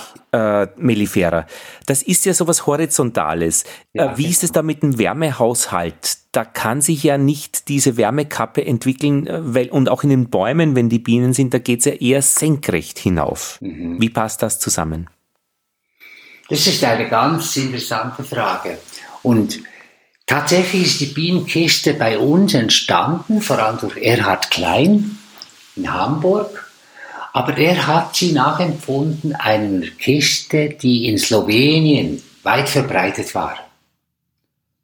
Und die Kiste wurde so gebaut, flach und lang, damit die Bauern sie auf dem Rücken gut in die Berge, in die Alpenrose tragen konnten. Und es ist einfacher, flache Teile zu tragen als Türbchen. Jetzt, ich habe gelernt und ich habe es gesehen, Bienen können das Volumen messen einer Behausung, sie können die Orientierung messen, die Höhe über dem Boden und so weiter und so weiter. Die Form und Geometrie ist ihnen völlig wurscht. Und ich habe schon gesehen, Völker, die in Zwischenböden eingezogen sind und die so vielleicht 12 bis 14 Zentimeter hohe Wäbchen gemacht haben, ganz, ganz viele hintereinander. Und das andere Extrem war, dass sie mal bei einer Tür, die hatte einen Hohlraum, ja, und die haben dann die Bienen eine Wabe praktisch so groß gemacht wie die Fläche der Türe. Will sagen, für die Bienen ist die Form nicht so wichtig. Und jetzt spannend. Ich kenne natürlich die Geschichten über die Wärmemessungen und so weiter, die zum Beispiel Torben Schiffer an der Bienenkiste gemacht hat. Und er hat ja immer wieder auf uns geschimpft und gesagt, die katastrophalste Beute. Wenn aber Bienchen in der Kiste sind, haben wir gesehen und wir haben Bienenkisten gehabt, wo zwölf Jahre lang ununterbrochen ein Volk drin gelebt hat. Die Waben waren kohlenrabenschwarz. Aber das heißt, erstens, die Bienen kommen mit den verschiedensten Geometrien problemlos zurecht und sie können sie handhaben. Also flach oder hoch, eng, also eng und schmal und hoch und so weiter. Das ist denen völlig egal. Na, jetzt muss man vielleicht sagen, die Demeterbienen. Also, weil eben die Königin zu diesem Stand passt. Oder? Ja, das vielleicht. Aber ich sage, was ich sagen will, ist, wenn, wenn ich das sehe und ich arbeite mit Varé, ich habe auch eine Kugelbeute, weil das im Kurs spannend ist, mhm. Einraumbeute und so. Und in all diesen Beuten können die Völker über viele Jahre immer wieder überleben. Das heißt, sie kommen mit den verschiedenen Geometrien gut zurecht. Mhm. Okay. Und, und wesensgemäß heißt ja für mich nicht naturgemäß. Da unterscheide ich mich oder unterscheiden wir uns ja von der Auffassung, die jetzt Torben Schäfer vertritt, der sagt, wesensgemäße Imkerei ist Bienenhaltung hoch in den Bäumen. Und ich sage dann immer, das erinnert mich, stell dir mal vor, Lothar, ich würde dir erzählen, du, ich liebe eine Frau in Amerika. Ich weiß nicht, wie sie ausschaut, ich habe sie nie getroffen, aber ich bin voller Liebe. Doch, das gibt's. Das ist, das ist die Situation von denen, die sagen, ich habe eine wesensgemäße Bienenhaltung im Baum. Achso. Mhm. Verstehst du? Ich glaube nicht. Halt, sorry, ich will sagen, die, ich habe selber auch ein Waldbienenprojekt und mhm. ich liebe es, aber die sind so hoch, die sieht niemand. Mhm. Und wesensgemäß heißt, wie eben, dass ich vorab das schon probiert zu sagen, in Beziehung treten zu mhm. etwas. Und in Beziehung treten kann ich zu den Völkern unabhängig von der Beute. Und meine Erfahrung sagt mir, dass alle die Beuten, es gibt ja hunderte von verschiedenen, die da erfunden wurden, mhm. in den allermeisten Fällen geeignet sind, auch wesensgemäß, in denen wesensgemäß die Bienen zu halten. Ah ja, ja, ja, verstehe. Mhm. Ja, klar. Also das ist für mich keine Frage und ich denke, eben, ganz sicher, wenn die Kiste leer ist, hat man mehr Probleme mit Schimmel und so weiter. Mhm. Aber wenn ein Volk, also es ist ja nicht dasselbe Volk, aber mhm. wenn Völker ununterbrochen zwölf Jahre in einer solchen Kiste leben, ist sie doch ziemlich okay. Mhm. Okay. Ja, danke. Und das, mhm. ja, das Zweite, mhm. da höre ich dann auf. Was auch interessant ist, wir lernen oder wir werden gelehrt, dass man nach vier Jahren die Waden austauschen muss. Belastet, Krankheit, zu kleine Zellen und so weiter. Mhm. Die Bienen in dieser Bienenkiste, die haben in zwölf Jahren keine Wabe erneuert. Das heißt, es war den pudelwohl. Aber wie machen die das, wenn die, die Zellen immer kleiner werden, wenn da die, die Häutchen... Ja, da, werden die, da werden die Bienchen ein bisschen kleiner, das ist völlig wurscht. Mhm. Das ist dem Volk ist es egal. Und ich habe es aber auch schon gesehen, dass sie dann, wenn die Wagen wirklich sehr, sehr alt sind, ich wusste nicht wie alt, dann schroten die die alten Wagen ab. Aha, ja, ja. Das ist so eine Art Mittelwand schwarz mhm. und draufsetzen die schneeweißen Zähne. Mhm. Also von da, daher, ähm, ja, das sind diese zwei Dinge, die man an der Bienenkiste sagen konnte. Es ist sicher aus bauphysikalischer Sicht nicht optimal, aber die Bienen machen das Beste draus, mit Erfolg. Und Imker nimmt es mit. Mhm. Es ist mehr in den Köpfen der Imker, dass die Waben nach vier Jahren Probleme mhm. bieten. Ja, also bei mir war es vor, glaube ich, sechs Jahren jetzt mittlerweile irgendwie die Logik, die mich fasziniert hat von so einem Bienenvolk. Das hat so eine archaische Logik. So eine Was ist es bei dir? Hm. Es ist der Zauber, in dieser Welt zu sein. Ich sage immer, ich habe die Bienen nicht gesucht, sie haben mich gefunden. Aber das wäre eine andere Geschichte. Ich gehe in diese Welt, ich spüre eine Art Harmonie, mhm. ich spüre Friede, ich spüre Emsigkeit, mhm. ich spüre Achtsamkeit. Ich denke dann an die Blüten, die nicht kaputt gehen, sondern auch mehr bringen, wenn die Biene sie besucht hat. Nektar produzieren ist ja fast ein bisschen wie das Melken der Kuh. Also das war jetzt nicht, ja. soll man jetzt nicht sagen, die Bienen melken Blüten. Und es ist so eine Welt, ich weiß noch nicht genau, was sie ist, aber ich gehe rein, vergiss alles um mich herum und komme wahnsinnig erfrischt, wahnsinnig entspannt und irgendwie glücklich dankbar wieder raus. Ja, und was weißt du, was die Bienen von dir bekommen haben? Ich spreche mit ihnen und ich weiß jetzt nicht so genau, was sie von mir bekommen. Das weiß man vielleicht gar nicht. Vielleicht äh, wissen, kriegen die auch was, was, was du gar nicht weißt. die, die, bekommen auf alle Fälle meine Liebe, ja. meine Sorgfalt und meinen Respekt. Mhm. Johannes, vielen Dank für das, was du uns erzählt hast. Und es ist so schön, dass wir das auch dann teilen können im Podcast äh, und eben zugänglich machen, äh, damit sich auch jeder seine Gedanken macht und Rückmeldungen sehr gerne ähm, an ja, bienenpodcast.at. Vielen Dank, Johannes Wirz, für deine Zeit und für den Inhalt, den du uns heute geschenkt hast. Ich danke dir für die Aufmerksamkeit, die du jetzt doch über eine lange Zeit aufgebracht hast. Und es hat mich sehr gefreut.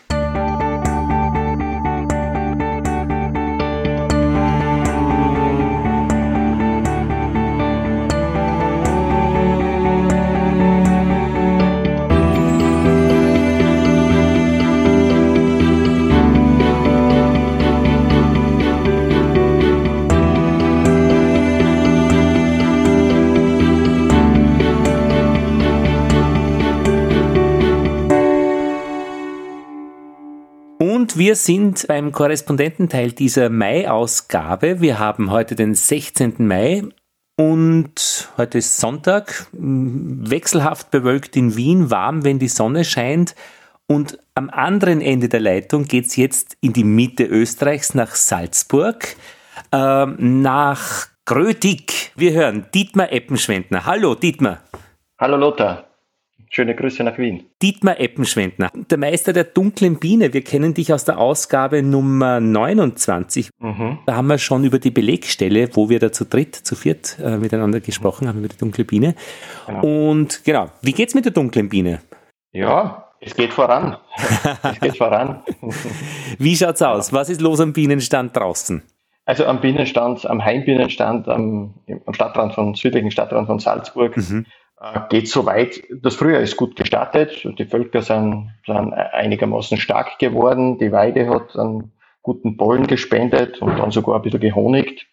Die Völker haben sich wirklich alle sehr gut entwickelt. Ja. Dann kam der Wonnemonat Mai und dann war es Schluss mit der Wärme und dann war es Schluss mit der Entwicklung. Die Kälte hat irgendwie äh, die Oberhand gewonnen, vor allem nachts. Es ist bei uns immer noch einstellige Temperaturen. Äh, wir haben lange Frost gehabt in der Nacht und ja, es ist halt mit der Tracht schaut es momentan nicht allzu gut aus. Die Apfel, die Apfelblüte ist schon ziemlich durch ja. im Flachland und, und die Kirschblüte auf jeden Fall, die Apfelblüte teilweise auch schon, je nach Sorte.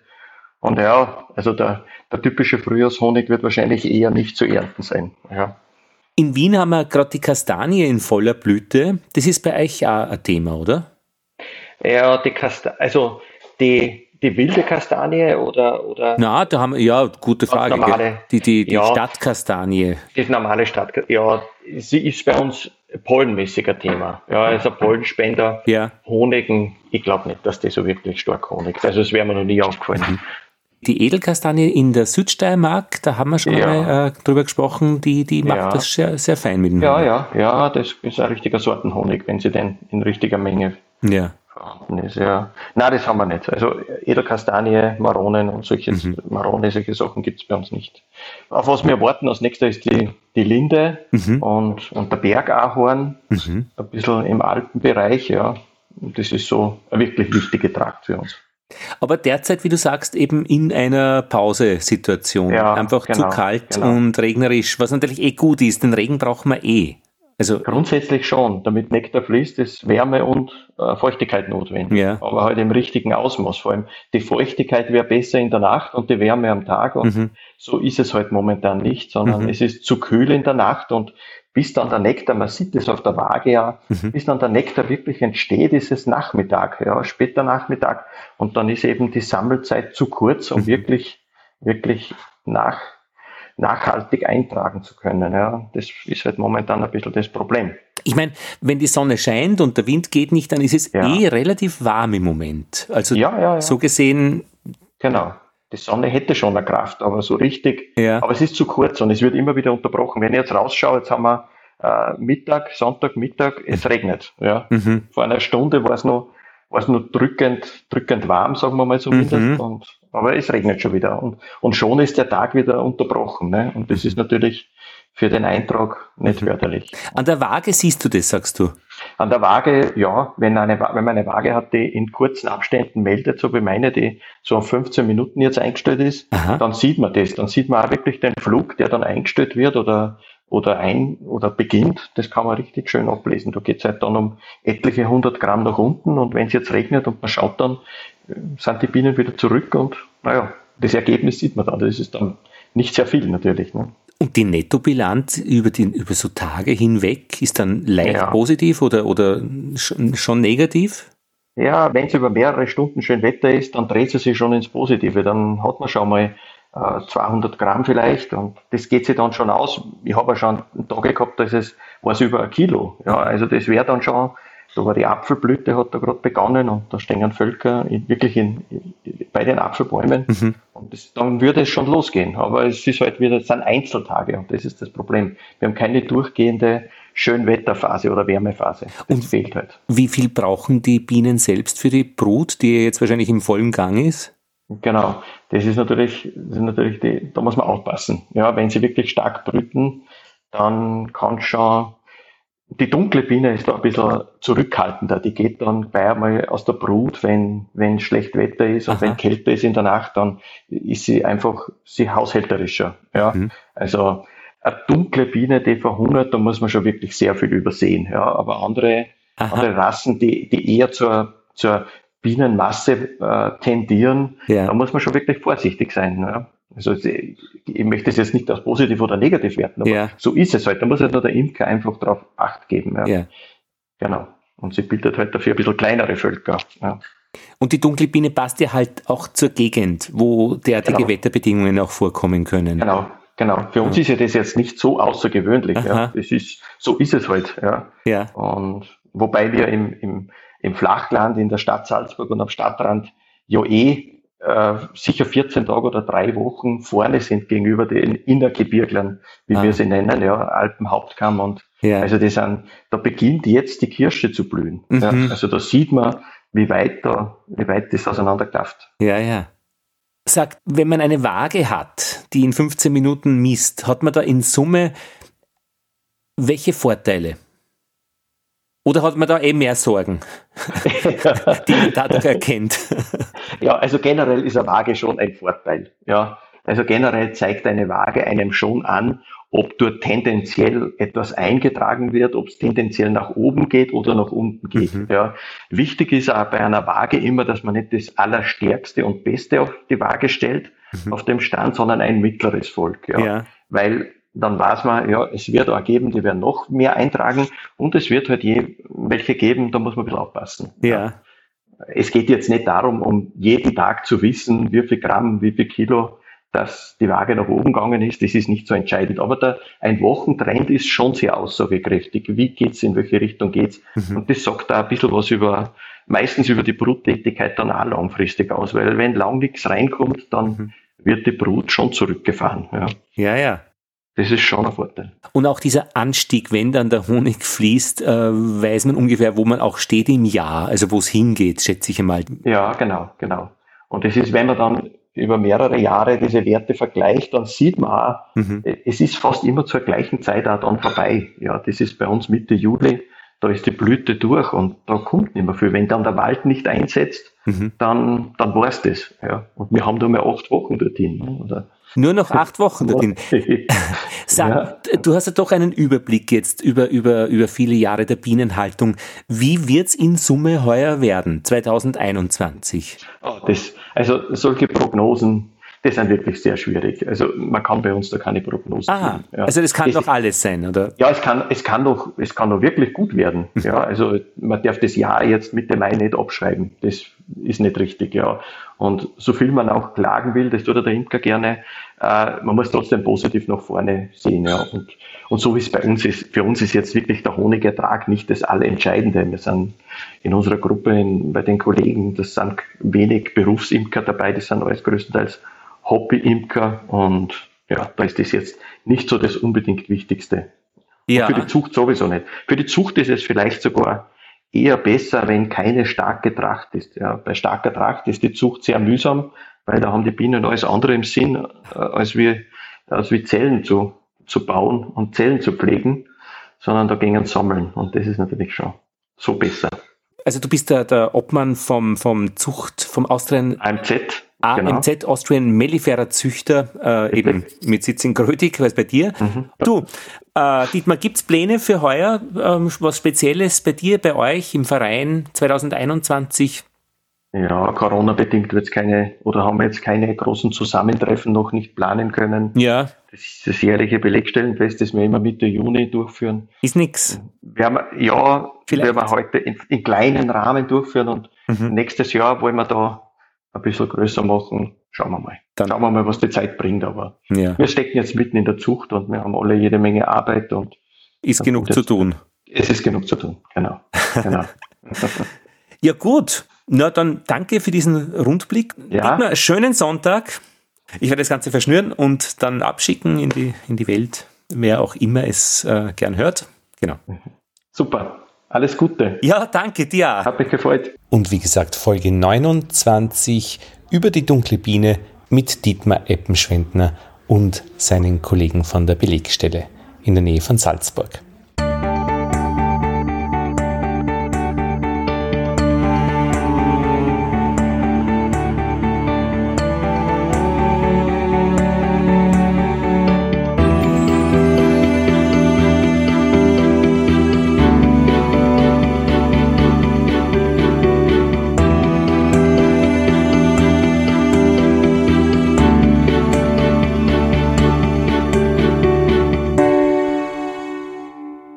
Ja, und das waren die Bienengespräche Ausgabe Mai 2021. Ich bedanke mich, ja, grundsätzlich bei allen, die zugehört haben, bei allen, die mitgeredet haben. Wenn es Ideen gibt oder Rückmeldungen, gerne an feedback.bienenpodcast.at. Und wenn ihr Lust habt, die Biene auf die Schiene zu bringen, einen Beitrag zu machen dafür, dass es ähm, wieder mal nach draußen geht, das ist ausgesprochen freundlich und die Kontonummer gibt es auf der Homepage www.bienenpodcast.at. Bring die Biene auf die Schiene. Ich bedanke mich. Ja, Ende Gelände und hoffen wir, dass es warm wird. Äh, alles Liebe aus Wien. Lothar Bodingbauer verabschiedet sich.